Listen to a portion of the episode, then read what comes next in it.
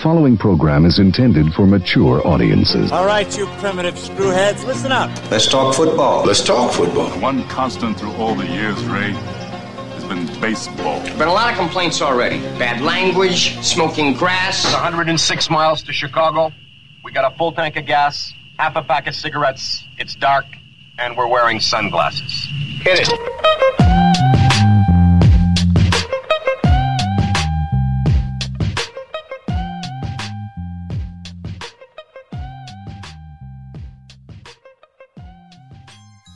We're back.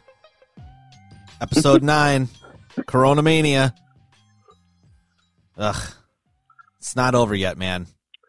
My wife asked me when I'm actually going to start to come over down to the home studio. I mean, we. I thought about it last night when you stopped over to bring the my ladder back. It's like we, I have, we can start doing it in person anytime. I, All right. you know, You're not worried? hell no, dude. I, I've been working. I've been working and dealing with the public for the last sixty days. So I, you know, Right. you coming over right. and, and sitting across the table from me is no no big worry. Just like you know, Okay. don't lick the microphone or anything, and I will No. be we'll be safe. Well, and that's funny because we have our we have now our own personalized microphone windscreens at work that we put into our little box with our last names on it. It's like we're in kindergarten again, and we're putting things away in our cubbies That's funny. that, that are only ours that we that we get dirty and nobody else can touch them because there's they're worried about germs. I mean, even my dad brought it up today. We were talking about uh, you know the high school sports season next year, and he's like, he's like, you should think about investing in your own headset. And I'm like, well, I don't know if I have to do that. Well, let's we'll we'll cross that bridge in November. you know, like Well, right, but not only that, it's like those. You're one of maybe two, three people that maybe use that maximum. right, right. I mean, it's it's not like it's going through you know a cast of characters. We just got to keep Coach O healthy, and I'm good to go.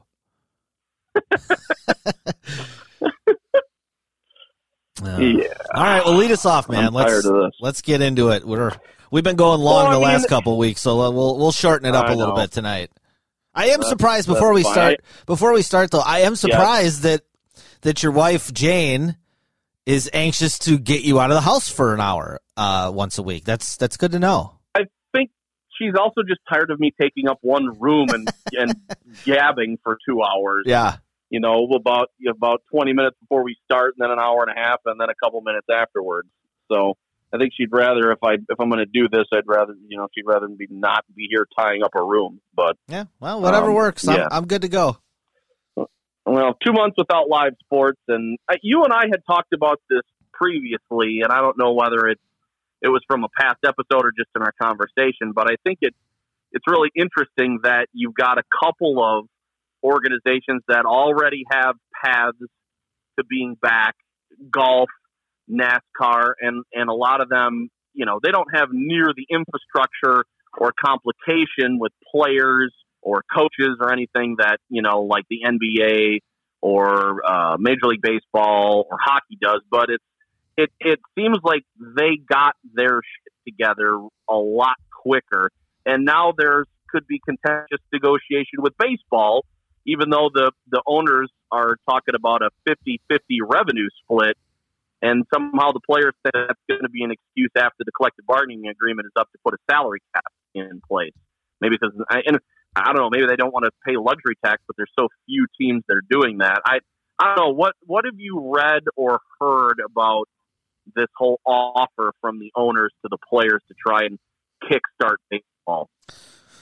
Well, you know, it's it's it's the unfortunate thing with all these leagues is that it's not just worrying about the logistics and the safety and the testing and and all the things that are kind of at the forefront of of the general public's mind about bringing sports back, but it's the labor issues.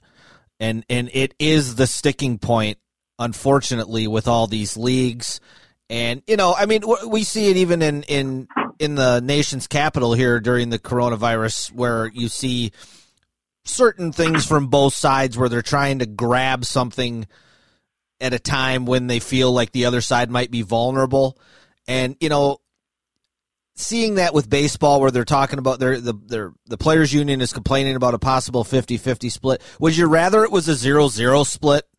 Is that That's I mean. is that like- better?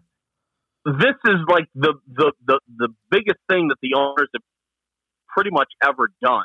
You know, to Yeah. try and get back and and and as far as what they're what they're giving up with concessions and parking and all the other in stadium stuff that's going to be without fans. It's like, and I know players don't really care about you know ownership's problems necessarily, but it's like you got to look at it from both sides. Like it seems like they're already going to be out a ton of money and they're just trying to salvage what they can for you know TV contracts and and some other stuff, and they're still going to pay you you know prorated stuff. So I, I mean, I, I don't know. I, I'm I'm not. I I just wish there was a- a little bit of rationale and reasoning from both ends of it, rather than just you know excuses and worrying about stuff down the line. Well, and the problem is anytime you get labor lawyers involved in stuff like this, they're, you know, it's combative by nature. The players union and the owners are supposed to fight. So these people that are in these meetings are just used to always fighting. Where it's like this is such a probably a once in a you know, you hope a generation type of an issue where you have a, a a postponement of a season like this, you just got to figure out a way to get back on the field and start playing so everybody can make some money. You're not going to make what you normally think you should make. Um, Right. You know, the revenues are going to be down, especially if there's no fans, and um, that's for all these leagues. Um, you know, players are just they just got to suck it up. And you know, I, I saw Jared Dudley from the NBA tweeted something out over the weekend. You know, the NBA players in general, and I think MLB players are the same, and I'm sure hockey is as well. Like, they really want to get back on the field because these collective bargaining agreements that are bargained are typically not for the guys currently playing. You know, it usually is for, you know, the guys that are in the Major League Baseball that are collectively bargaining, usually like it's like the 18 and 19 year olds that are in the minors right now are going to reap those benefits. Right. know, so, when like- finally get to the majors, that's one that's going to kick in. And, For sure. and, yeah. Like Ryan Braun's not going to reap any benefits of, of No. anything that's collectively bargained right now in baseball because he's 37. He's going to be out of the league. But it's a big deal for Keston Hiura, you know? So they need to get these guys back on the field. Um, you know, worry about what the owners are going to do in the next bargaining when it comes around. It, it now's not the time to be worrying about that. I, I just, you know, it take you know, that's like you said, you got to see both sides. You almost got to see three sides. You got to see the player side, the owner side, and then everybody else who's involved. You know, think about all these workers and and people that whose livelihoods are dependent on these sports being there. So, um, Right. with with baseball, it sounds like they want to do an 82 game season. Um, Mhm. It's something that the owners, uh, pres- or I think it was presented to the owners, and they they okayed it, and now they have to Yep. present it to the players. Um, it sounded like some kind of it, it would be some kind of a regional thing where everybody's I, I believe the way I understand it, everybody would play in their own park, but basically like the Brewers would play everybody in the NL Central, and then they would also play the AL Central. Correct. Like they wouldn't leave the Midwest Right. except except for going down south. And of course, everybody would stay on the east, everybody would stay on the west, and everybody would stay in the central part. and of course, there's already been some whining. Of course, You know, it's, it's not fair to the Phillies that they have to play the Yankees and the Red Sox, and the Dodgers get to play the, you know, the Angels and the A. It's like, again, this isn't going to be perfect.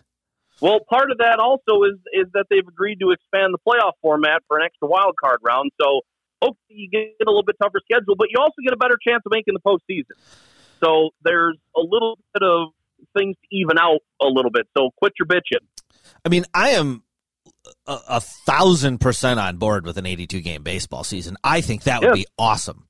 That's fine with me. All, all of a sudden, Every game all those more. games, yes, they mean more. And, Yep. You know, they're, they're talking about maybe having to have some double headers to squeeze all this in. I think it'd be, Yep. I think it could be great.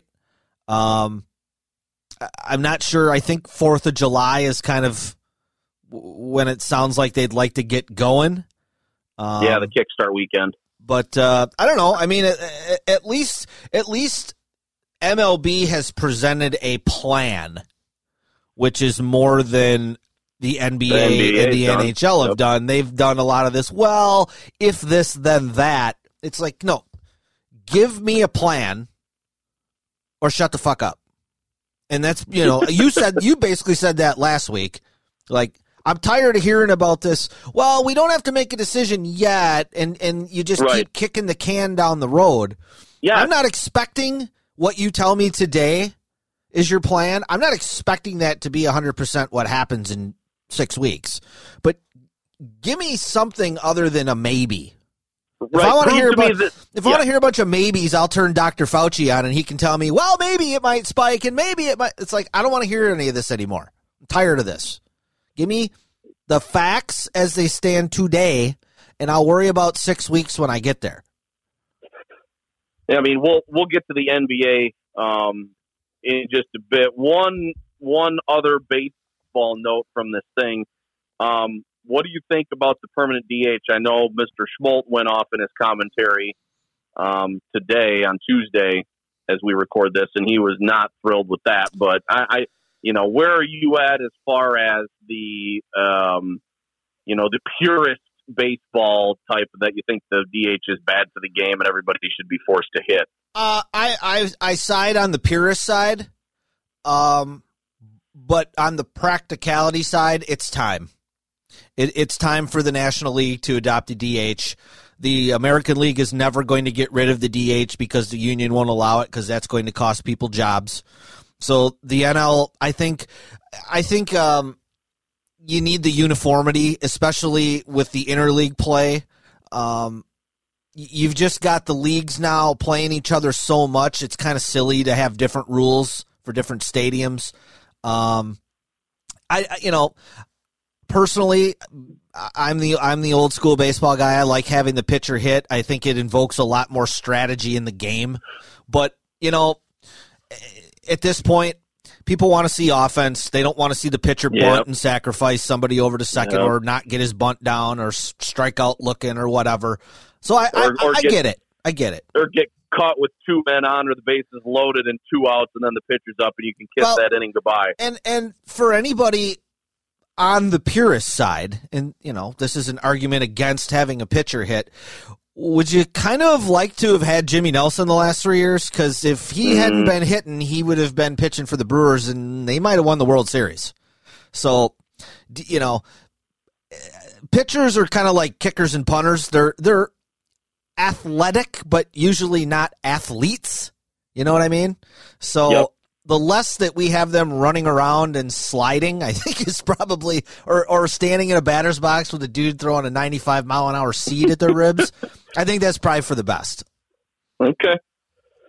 All right. Couple of other things before we get to the NBA. Um, I didn't read too much about this. I saw the headline this morning and I was going to talk about it, but I just couldn't fit it in with what I had. And there was a lot to, to digest and it was kind of muddled a little bit. I couldn't explain everything in the brief amount of time that I that I'm allowed. But the the news now is that Zion Williamson apparently took benefits. And is this one of those things where Adidas is involved? Uh, I know. I think all. I- I- shocked. yeah, I think they're all involved. Um, Okay. for, from what I understand, like Zion, uh, his stepdad is basically a uh, a, what, what LaVar Ball type guy without the Oh, bombacity. God. but he, he's you know he's not talking stupid and going on TV and yelling, but he's just one of these guys that thinks he's a businessman because his kid's a good basketball player, and it's actually his stepdad, so it's not even a biological thing. But I guess like this woman that came out and said that Zion took benefits is somebody that used to be associated with Zion and they have since parted company. And I think Zion is suing her. So I think this is like her counter to that to say, well, yeah, but you took all these benefits, blah, blah, blah. It really doesn't matter for Zion because he's in the NBA. It doesn't, it doesn't matter. This, nobody can do anything to him. It's not an illegal thing for um, him to take money at all. It's illegal according to the NCAA rules, but it's not a law. Um, you know, there was something about they wanted this woman wanted to subpoena him to have him testify under oath that he took benefits. I mean, uh, okay, I don't think that's ever going to happen. Um, I don't know. I mean, it, it's just it's just another thing in the cesspool of college recruiting and football back in the old days used to be the bad one and it's it's become basketball. Right. it's just a cesspool. I mean you know you've got instances of um, agents you know quote unquote bumping into a player's mom at the grocery store and and buying their groceries for them and like, it, it- it's all that kind of stuff and and really it all boils down to the shoe companies.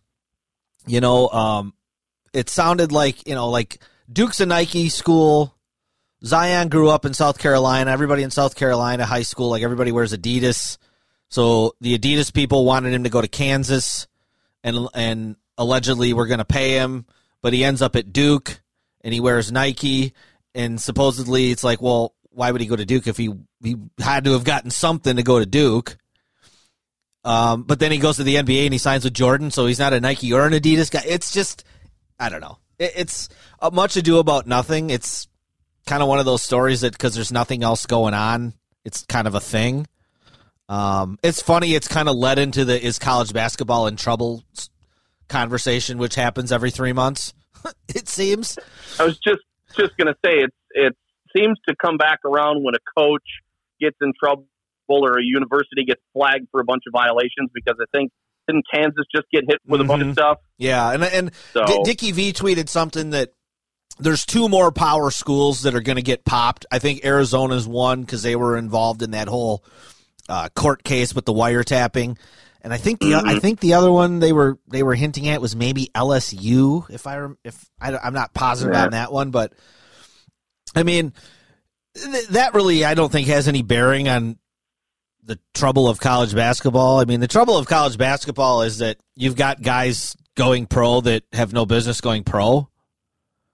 You know, uh, Mhm. that that um, that Brendan Bailey kid on Marquette, who I think he averaged Yeah. he averaged about eight points and three rebounds a game. Is he's now he's he's quote unquote testing the waters. Um, and I get it. He's an, he's old. He's like 22 because he went on a Mormon mission for a couple years, and his dad played in the NBA. So I get it. But it's like those are the guys that go pro that don't get picked, and that's that's what brings college basketball down. It's not the like the one and done guys leaving. Really, it's like you know if if after his sophomore year Sam Dekker went pro like he wasn't going to get drafted. He might have ended up in the G League, but like everything about the Badger program would have been worse off if he had done. He would have been worse off, and the program would have been worse off. Those are the mm-hmm. those are the situations that are are hurting college hoops. It's not the it's not the stars because those guys are going to get picked regardless. It's these guys on the fringes, you know, like that don't have any business. yeah, like if D'Mitrik Trice just came out next week and was like, "Yeah, I'm for I'm going pro," people be like, We'd be like, laughing. "What? Why?" Yeah, that's right. You know, like, are you really Well, excited I mean- to play for the Sioux Falls team, like in the G League? Right.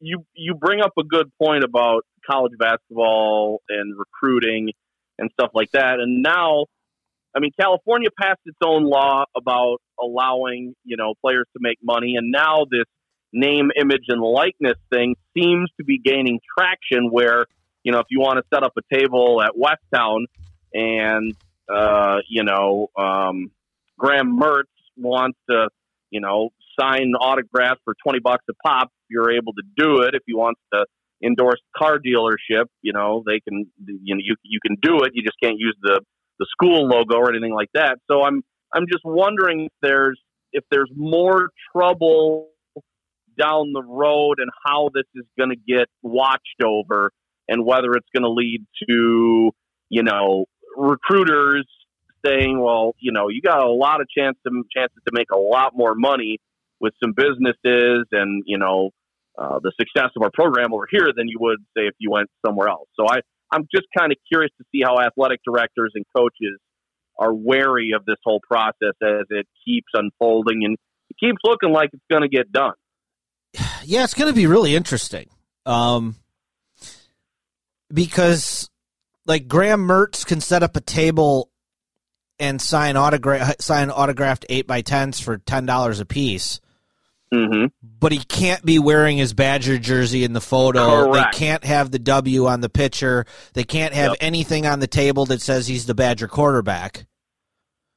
It just is a picture. It'd be like you know, it'd be like signing your senior pitcher or something. so like I, I don't you know I don't know how that's going to work. I don't know if that's going to have a large market. You know, because at the end of the day, that kind of stuff is all driven by the dealers and, Mhm. and and the you know the memorabilia guys, and it's like is is a photo of um what's the kid at Clemson, quarterback Lawrence. Is, Oh, i- Trevor Lawrence, is yeah. a photo of him leaning on his car in a jean jacket autographed by him is that worth is that worth more than I don't know uh, his him in a in an Eagles uniform doing it as a rookie like I don't I- know I, I don't know what the market question. is No. but really all you and I care about is the video game stuff Yep. and I've heard some little bit of negative stuff about like how that game doesn't make any money for EA the college football Yeah, game which I don't understand how that's possible That's shocking to me, and I don't know the particulars. And I talked about it like a month or two ago when this whole thing started, and I, I really was searching for stuff to talk about, and I don't know how that the name, image, and likeness, because that's basically what that is what ultimately killed that game to Yeah, begin with. yeah and now it's allowed, but I mean, everybody jumps the route and says, well, good.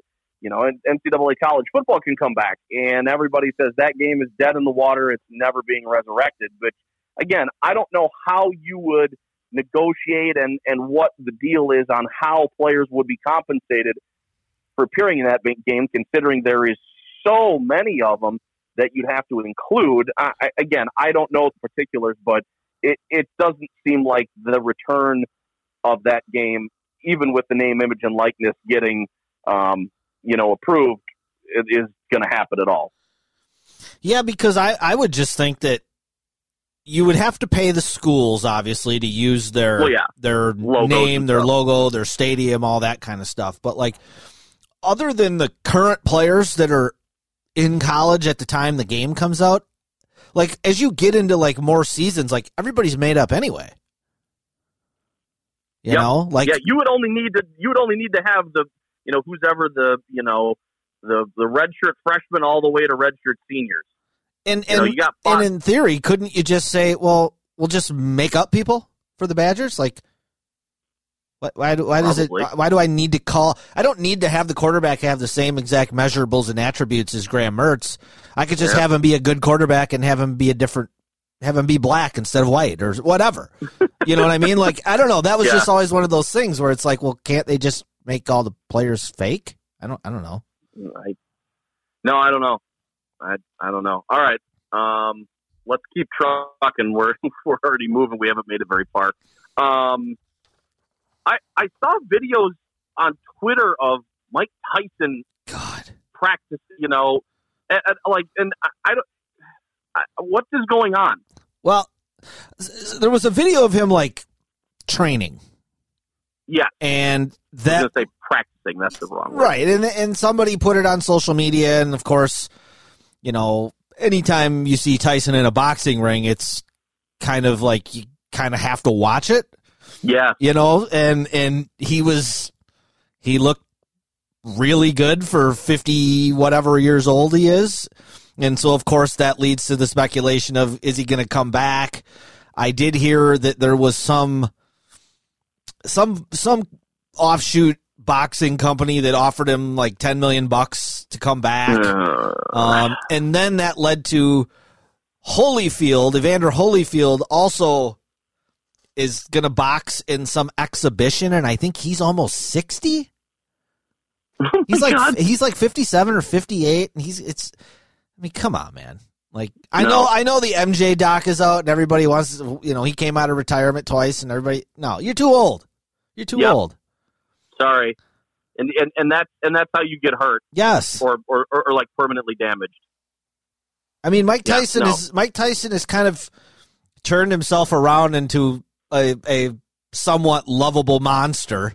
right. You know what I mean? Like He, he- he he's- makes appearances. he's in The and- yeah. Hangover. He's on Yeah. Jimmy Kimmel. He's got his, you know, I think he grows his own weed and has a weed store out in California. Like, so he's doing good. It's like, why you want to get in the ring and get punched in the head a hundred times? I don't get it. Yeah, I- Unless you're unless you're broke, that'd be the only well, reason. And that that it seems like a lot of those guys with the big entourages that got money right away are now are now you know trying to get every cent. I mean, you hear a lot of a lot of guys that are showing up in Vegas just for autograph things Mhm. because they can make a couple bucks, and that it's kind of sad because you know for all of their their playing or professional careers or what have you, they they either invested poorly or didn't plan out. Now they're needing money like if the like all the retirement is run out right. kind of thing. But uh, I yeah, those guys can can stay away. You put in the in in the notes something about the 2008 Brewers. Why did you? Why do we want to talk Well, about them? similar to Easter, Mother's Day is Oh yeah, is a brewer day. Uh, for for me and my my family, it's it's a brewer day. uh, and obviously with no games on they were running some some old games and um sunday morning they had the the bill hall game on um Yep. and then around noon they had the 08 game where sabathia they were at pittsburgh late in the year and sabathia threw the one hitter that should have been the no hitter so I watched that. I watched some of that game, and then in the afternoon they had the 08 um, last game of the regular season against the Cubs when the Brewers um, won and, and were able to go to the playoffs. And I watched a good. I watched like the last four innings of that game because I, I was at that game, um, uh, not not sober, but I was there, and uh, like I, there was a lot of stuff that went on that I had completely forgotten about. Um, the Brewers Mike Cameron led off for the Brewers in the first inning with a hit, and they didn't get a hit again until the seventh inning. Um, Wow. They had the bases loaded with one out in the seventh, and the only run they scored was on a walk. Uh, Counsell walked, and uh, I think Ray Durham scored.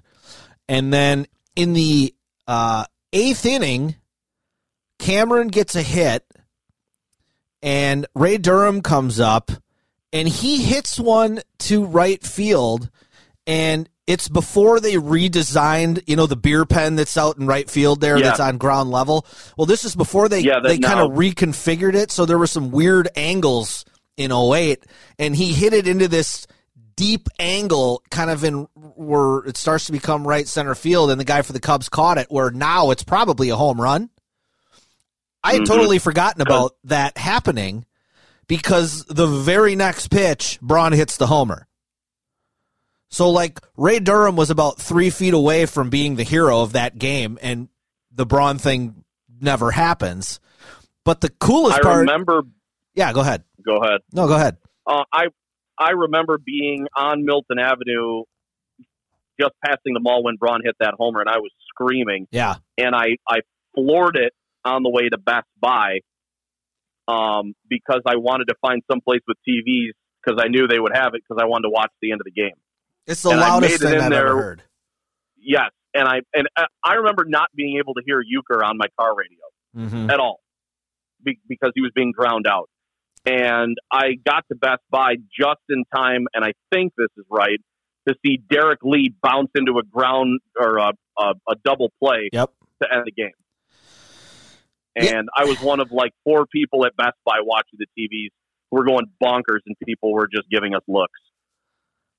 I mean, I had kind of forgotten. It's. I mean, this is twelve years ago, so it's understandable. I kind of Mhm. forgotten how goddamn cool the Sabathia experience was. Like watching Yeah. him, watching him that game. There, there's a play. I think he ends the top of the eighth inning, barehanding a comebacker on his like 105th pitch. That's awesome. You know, he, like the pitch before, he throws like a 95 mile an hour dart on the corner, and the next pitch, he's barehanding a comebacker to end the inning. And then Sveum, because he really has no choice, Dale Sveum's the manager at the time because they had just fired Yost.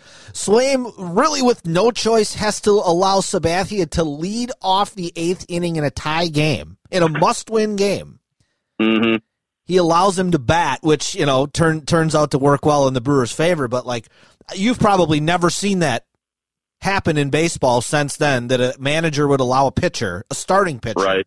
to lead off the eighth inning in a tie game. Um, but it got me. I just I just did a quick quick look back on a couple things like that Yost firing. I didn't like it then. I I almost don't like it more now. I mean, they were really struggling. They were five and a half up going into September, and they, they completely shit their pants, and that's why Yost got mm-hmm. fired. I mean, you could chalk it up to Attanasio being a young owner and kind of being a little desperate, and they had made the Sabathia trade, so they couldn't afford to not make it. But man, they fired that dude with eight games left. I know, and then and then the Sveum hire kind of gave him a little shot in the arm. Well, they went. They they lost. They lost four of five after they fired him, I know, which was crazy. right? So that that kind of, but I mean, the players loved him so much that they were glad that he was at least in charge, and then he didn't get the job later, Mhm. and that pissed everybody off. and they all hated Ken Macha. So yeah, that was a that was a poor decision. I had forgotten, you know, I remembered that Sheets got hurt and wasn't able to pitch in the playoffs. Um, he basically got hurt in the second to last game of the year, and he never pitched for the Brewers again. Um, I have always maintained. I think if they go into the postseason with Sheets With healthy, both of them? I think they win the National League. Um, because they lose to the Phillies, who end up winning the National League and go on to win the title against uh, that Diamondback team Yep. that was kind of you know kind of fluky. But man, that was uh, that was a hell of a run the Brewers had that that last week with Braun when he hit the I think he hit like a grand slam in Pittsburgh. Um, and then a couple days later, he hits the homer against the Cubs. That was just that was fun to kind of go back and read a couple articles about. That was that was a hell of a, a season. And weren't you at the first Sabathia start? Isn't that right? I was just going to bring that up. I was working in West Bend at the time, which was still owned by what was then Bliss Communications, and I called my general manager who at the time, Bob Bailey, um, a Wisconsin Broadcast Hall of Famer, and I said, "Hey, is anybody?"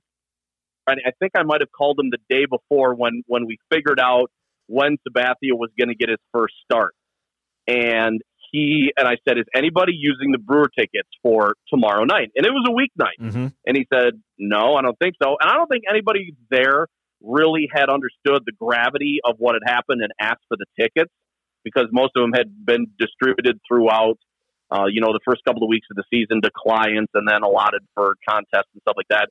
So I called him and I said, Is there any way you can get me those for tomorrow night or whatever? And he said, Well, you can't come here and, and grab them, you know, before you go. And I said, Not really. He goes, Well, let me work on this he had called over there and told them, you know, they're an affiliate and we can't, you know, my guy these tickets. Can you print up a duplicate and he'll grab them at will call? So me and my, my news guy who also did sports games, Bob Dorr, um, we both went down after work and we got there just before first pitch, right? Like right after we signed off, we got in. And I was really surprised there were not more people there for his first start. Yeah, yeah. I don't think people quite understood how good he was. Exactly. And like I, he he and I sat down and there were a bunch of seats around us that were open on those good. I mean, you know where our brewer tickets are Mhm. for the station, and it's like, why are not more people here? Yeah. And we we could we couldn't figure that out, but it was cool. I at least got to see him pitch at least one game in person in a Brewers uniform. Yeah, that was uh, that was a hell of a year, That man. cool. That was a good time. All right, let's move to the NBA. Why don't you go through these notes real quick? I know you already talked about the timeline and Adam Silver and not being really stoked about, um, you know, where this is headed. But go ahead and run through these quick before we get to the NFL. Well, yesterday I told you I was as pessimistic as I've been through this Yeah. whole thing after some things that I heard about his conference call with the players last week. Um, but then I heard some things today that had me a little bit more encouraged. It appears that he's kind of lowered the bar on the testing. Um, you know, before it was they didn't want to take tests away from the general population. Now uh, he made the comment they didn't want to take the tests away from the frontline workers, which is that's a that's a big difference. Um, they also touched on if a player did contract and tested positive for it, they would just remove the player test everybody that he had come in contact with and act accordingly. They wouldn't shut the whole thing down, which was encouraging. Um, you know, they got into some of the the stuff with the CBA going forward. Um, they did admit that about forty percent of their revenue is um, game day stuff, whether it's the gate, parking, um, merchandising, food, all of that stuff. That that attributes about forty percent of their their revenue each year, which I was a little surprised that it was that high. Um, they're still kind of leaning towards the Orlando Vegas bubble thing, um, Right. which again kind of goes back to you know being a little there. It's a little too wishy washy. Um, the problem that I heard yesterday when I was listening to something that got me pessimistic was the owners are having a difficult time agreeing on how to come back. Um, about half of the owners are on board with the bubble playing in a in one locale. About another half of them are like, well, if we're going to open this up, why are we not playing in our own markets? Um, it's kind of silly to have to pick up every our, pick up our whole organization and take it to Florida when we could do it just as safely here in in in their minds. So it seems like that's a little bit of a sticking point. Um, again, you've got the union issue. There was some a little bit of whining from Chris Paul, who's the pl- players, uh, who's the president of the players union, and Michelle Roberts, who's the rep for the players union, kind of whining about that you can't force us back, and you know, uh, get over it. Um, again, it's time to it's time to step up to the plate and do what's right, and not quite worry about yourselves all the time. Um, so they did do a player vote today, and allegedly it was overwhelming that the players want to return and return soon. And like they named, you know, uh, Giannis, LeBron, Kawhi, Durant, Kyrie, like they were all yes votes to we need to get back to playing. So that's that's very encouraging Mm-hmm. because I was a little bit worried about some of these guys, um, the older, richer player that's probably not going to win a title.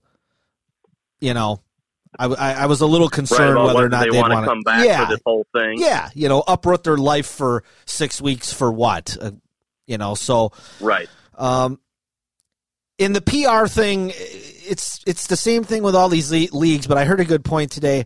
You haven't really heard a lot of uproar from people nationally about UFC and the WWE still doing their events. It really hasn't. You heard a little bit of rumbling about the WWE when it first happened because it was so early.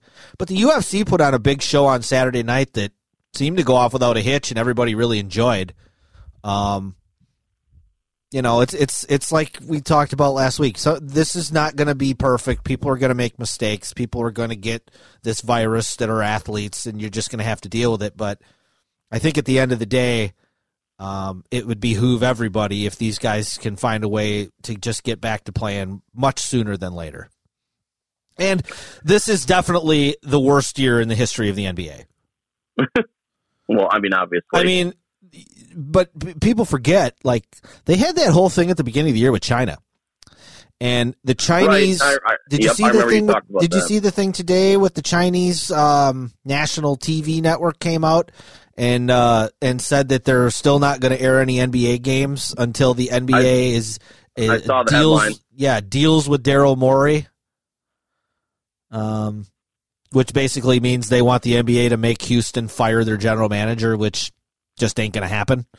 Um, but it's been a been a rough year for the league. Hopefully, they can get back and uh, Bucks That's can Bucks can make a run. that's tough with Yao Ming being, you know, involved with that and him making, you know, so many waves in the NBA, and then he has to go back and basically say, "Yeah, we don't want anything to do with you guys," even though I played for a long time there. That that puts him in a tough spot, but obviously he's not going to go against his home country. No, exactly. Um, do So- you do you do you want to hit the NFL stuff or should we save it? Um, why don't we why don't we save it? I know we're we were closing in on you know twenty minutes. I know there's a lot you probably want to get through about the Jordan stuff. I just watched the two episodes today. Um, Well, yeah, we can I mean, run they- through. We can run through as much as as you want. You you got it fresh in your mind, so I'm sure you've got some thoughts and questions, and uh, we can save Yeah, I the mean, we we can, can save, save- the schedule stuff for later. And you and I were talking about maybe even doing an over under pod one of these Yeah. weeks on on uh, on all the teams, just you know, just for shits and giggles if we if we need some time to fill. So I mean, obviously, we can do probably a whole episode on the NFL Yeah. schedule if we really want. Yeah. So we'll we'll Um, we'll hit it. Don't worry, folks. okay, yeah. Um, as far as episode seven and eight of the of, of the Jordan doc, I've I've told it, it has seemed to chronologically, from what I've heard from people, get better each week. Um, I mean, the the episode seven um, dove into you know the, the the the retirement, the baseball stuff like that. Then episode eight, there was you know the comeback and uh, you know stuff. So it's I mean like it's cool that they that they got into some of that. The stuff for his dad was was really tough to to watch, but um, it's weird. The the thing I took away from it, and I know that you had said something, and I had asked you about it, and and I've seen some other people on Twitter that Jordan was very, very hesitant about all this stuff coming out because he didn't know how it would make him look, and he was worried about his image and stuff like that. And it's it's really weird. Like I've gone through this whole thing, and my opinion of him has not changed.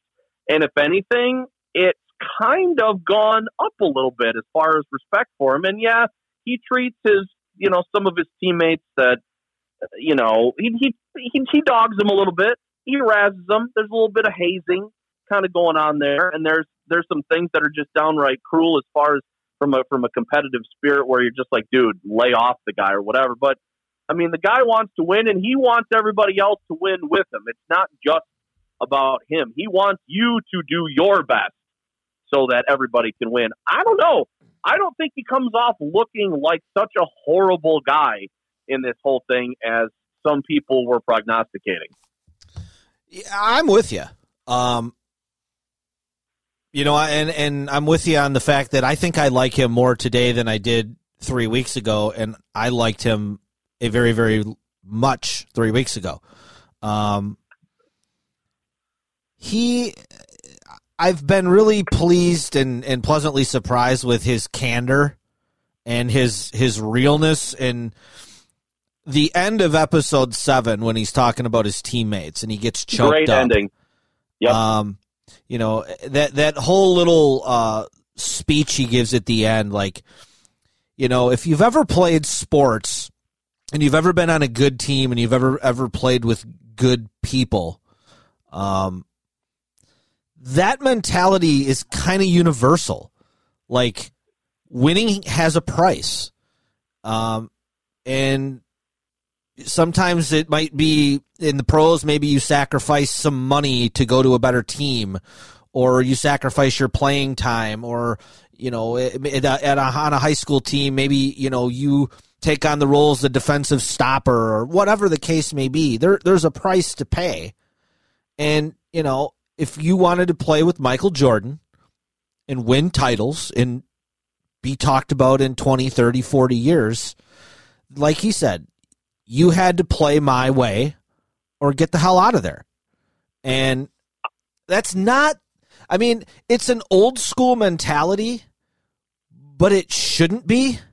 I mean, you know, I'm a big history guy, and it kind of got me like, like if you think back about like great generals in history, like Grant and Sherman and um, uh, MacArthur and Patton, like these guys had times like Patton slapped a soldier that was suffering from battle fatigue. He slapped him in the face and called him a, a chicken. But like his men loved him. Like they would they would go through the depths of hell for him because they knew that everything he was doing was to prepare them for that ultimate moment, whatever it was. And you know, people don't like the sports war analogies, but that's kind of what Jordan was doing. And he even said it when they talked about the Kerr fight. Like you coddling him in practice, what the hell is gonna how's that gonna help when Charles Oakley and Patrick Ewing knock him into the third row? How is that going to help us? right. You know? I I can't remember the exact quote, but what I really love, and maybe it was at the end of that whole thing where it said, well, where somebody was talking like, why do you have to be this way or whatever about winning and whatever. And it's like, well, that's you. Yeah. You haven't won anything. Yeah. And I, I, I thought that was that was really really poignant. I thought that that was great. Well, that that might be yours, but I've won stuff by doing this. What have you done? Nothing. It's it's no different than in anybody's workplace in America. Some people have micromanagers. Some people have hands-off managers. Um, some people have managers that are kind of bullies. Um, i- i- Michael Jordan's management style was to be a hard ass. And Scottie Pippen even said it. Like, they needed somebody to be the asshole. Scottie didn't want to be the asshole. Steve Kerr said it in the documentary. They lo- everybody on the team loves Scottie. He's just a nice dude. Nice southern country laid back dude. And Jordan had no problem being the asshole because he knew that at the end of the day they were going to achieve their goal. Um so I thought that I, there was just some moments in in I, I think it was the same episode when they're they're talking about Jordan playing baseball, and Mhm.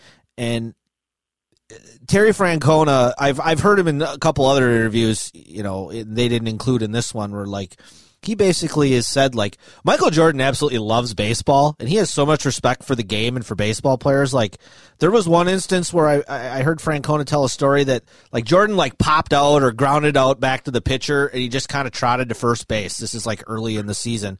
And Francona said to him, Hey, Mike, is that how this is going to be? And Jordan looked at him and said, It'll never fucking happen again. And Francona said, From that day on, never happen again.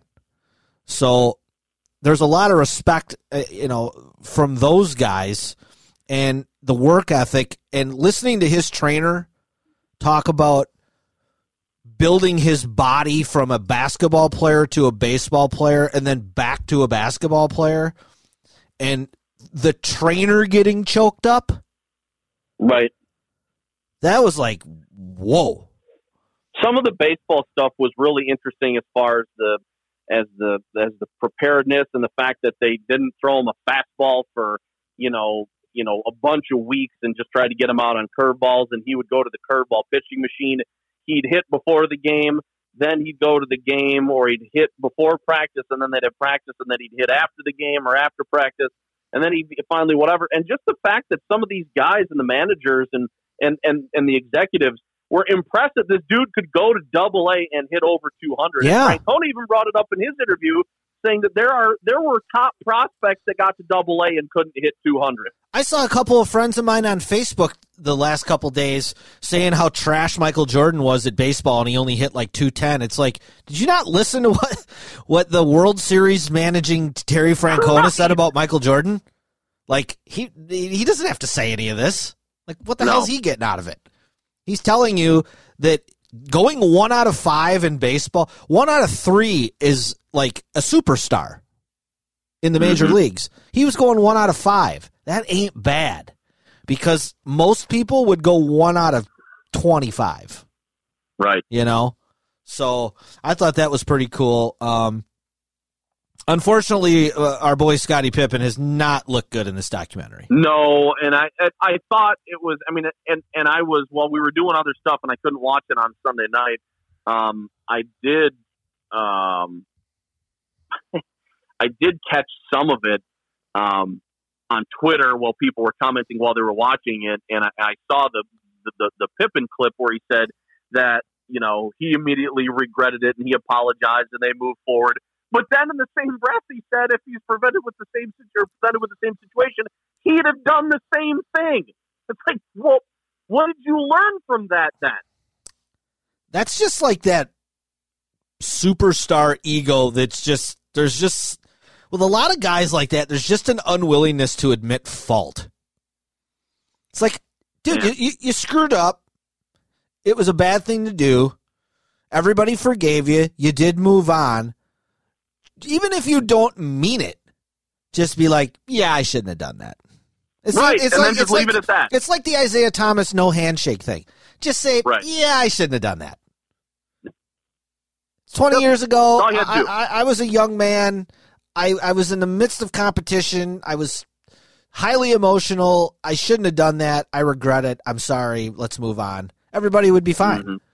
But Yep. these guys, I don't know. They they can't do it. But I had heard most of those stories about that. I had heard the you know Cartwright crying in the locker room and all- That was cool. yeah. I mean, you know, eh, I'm not sure any NBA player would cry in the locker room now because a player quit on them that way. I I, Oh, I no, just think that's that- a different that would be- breed. yes, that would be taken totally different today.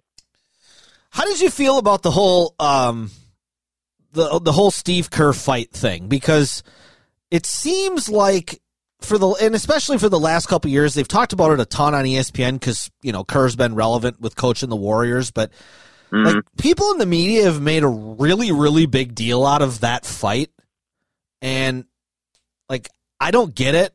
Like, what do you think? Like, do you think it's a big deal? Is that even interesting to you?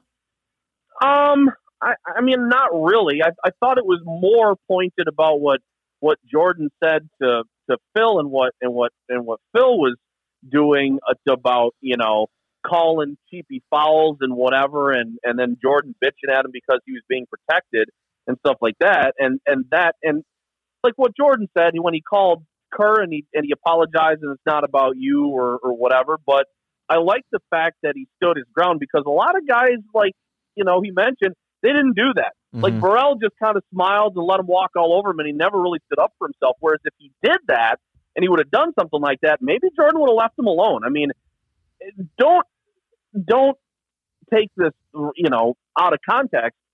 Jordan was a bully to that Burrell guy, and I don't think it was because he wanted to make him better. I think it's because Burrell just let him pick on him, and he never did anything about it. That's the kind of shit that people did in school to some people, and you just kept doing it because nobody stopped it. The person didn't stand up for themselves. Kerr finally did that, and like Jordan said, it made their relationship better, and he gained more respect for him. So it's like you stand up to a bully, and that's generally what happens. They'll leave you alone because they realize that maybe they don't want to do that anymore. Um, but I, I thought it was a cool thing, but it's it's to me it's no more than another. You hear about it in the NFL all the time in training camp. You know, offense and defense. Two guys go at it, and then it's fine. They drop it. They know tempers are flaring and whatever, and the reasons this and blah blah blah, and then it's fine. It's just two teammates getting into a scrap. I think they made it out to be a bigger deal than it really was, but I like the fact that they're tighter for it. Yeah, I I don't think I was on a basketball team that didn't have a fight during the season at some point. Right. Um, you know, I'm not saying anybody was getting knocked out, but like, you know, pushing, shoving, talking shit, couple couple punches thrown, like things happen. Um, Yeah. I don't I think maybe the fact that Kerr was this little white unathletic dude and Michael Jordan was you know, is God and it was like like you said, it was perceived as like a big bully thing, but it, it, it even Kerr didn't. It wasn't that way. And I know, I mean, Wilbon. I was listening to him on Kornheiser's podcast uh, today.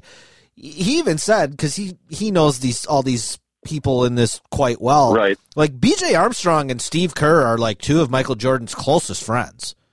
So like when they're telling that story about Jordan uh, getting pissed off at B.J. Armstrong for kind of talking shit when they beat him in that playoff game, and then him coming back, like Right. that's like that was like Jordan beating on his little brother.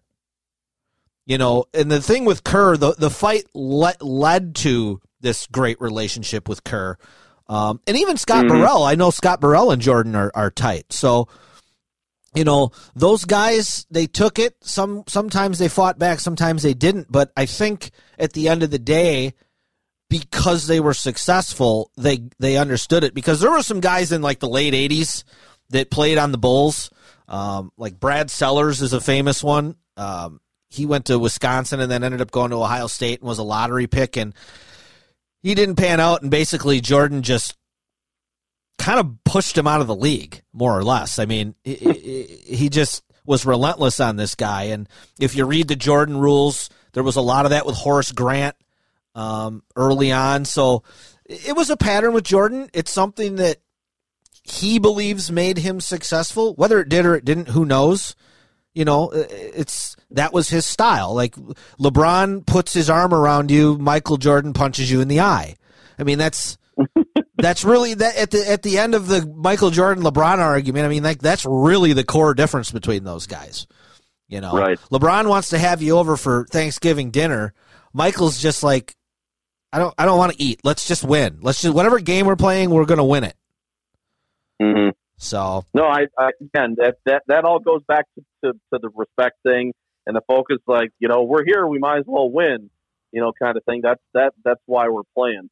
Um, let's let's go to episode eight. And I know we, we already touched you you touched on the the basketball or the baseball body and and his trainer getting choked up, and then they they go back to the '95 playoffs and and they lost to the Magic. Mhm. Correct. Mhm. Yeah. Which, by the way, those uniforms.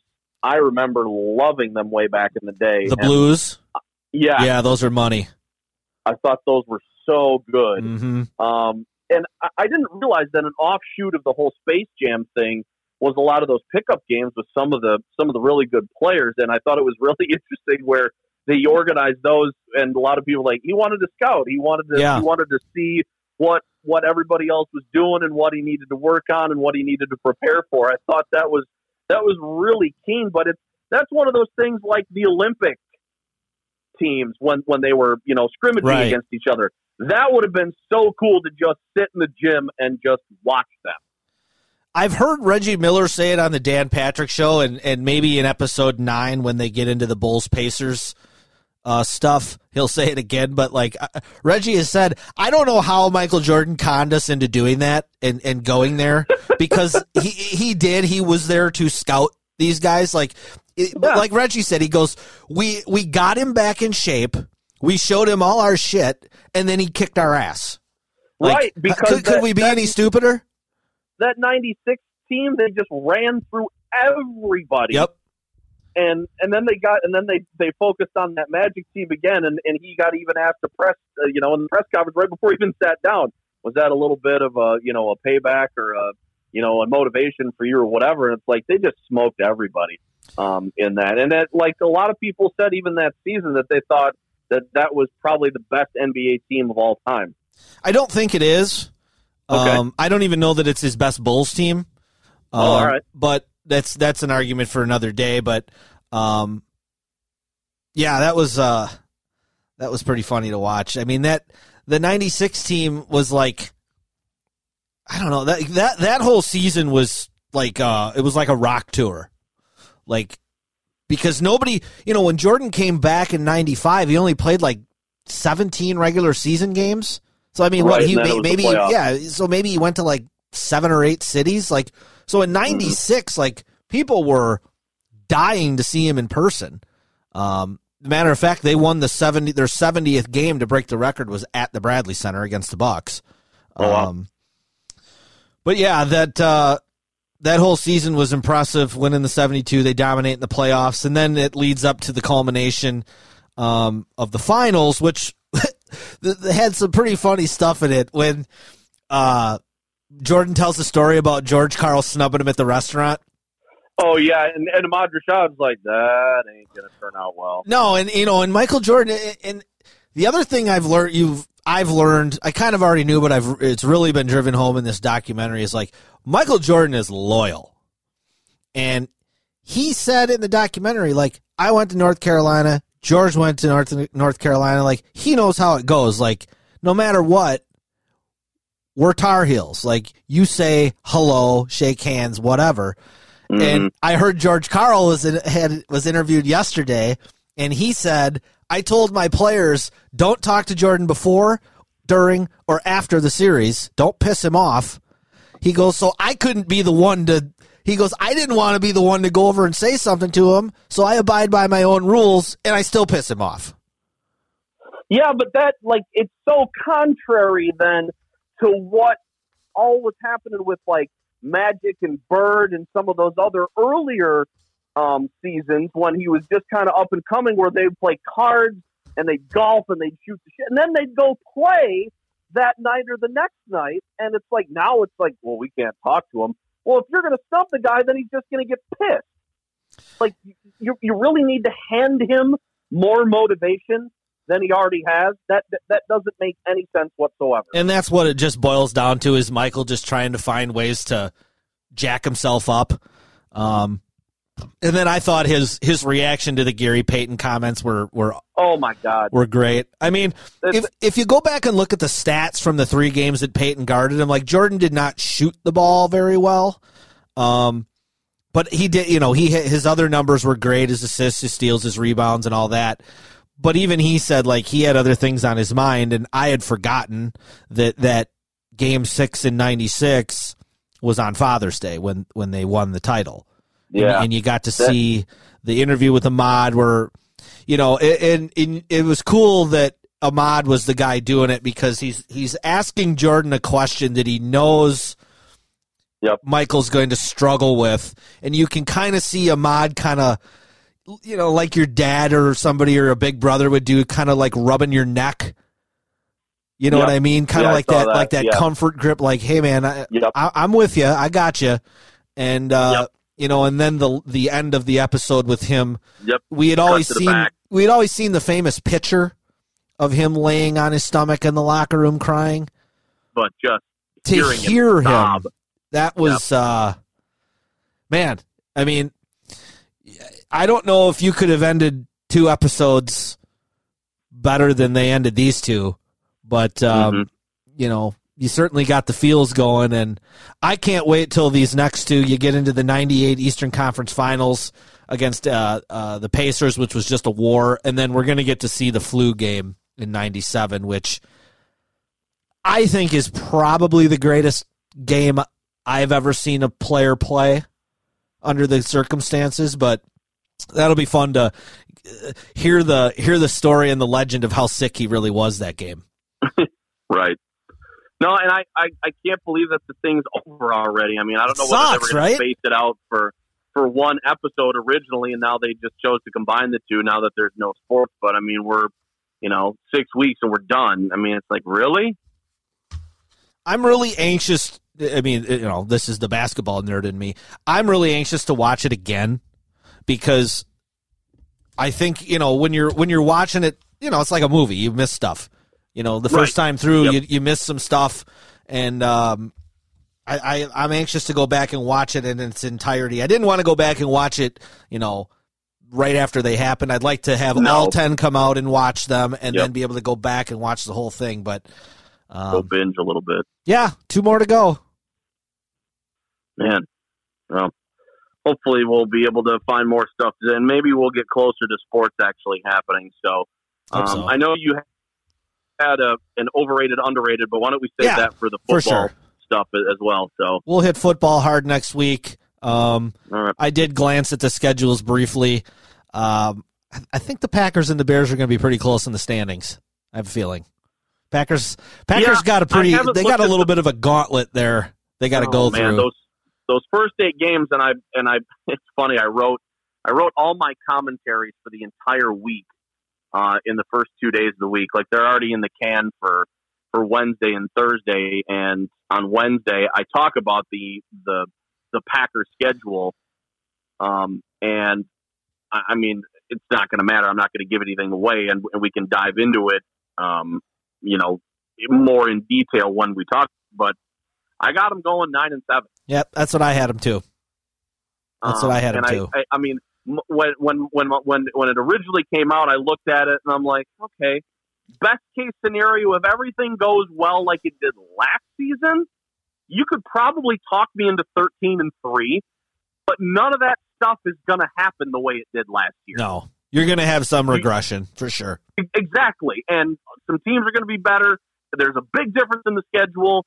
So maybe realistically you get nine and 7 hmm Um, but you know, and and then you're you're going to figure out whether that's good enough to win the division or get to a wild card. But then you got to factor in everybody else. So that's and I and I go kind of game by game and and just my really brief thoughts on on what's going on. And then on uh, on Thursday I'm going to talk about leaving the the whole Bliss building behind Yeah, the the the Gazette building. I mean, I started there when I was 19 years old, Wow. 21 years ago, wow.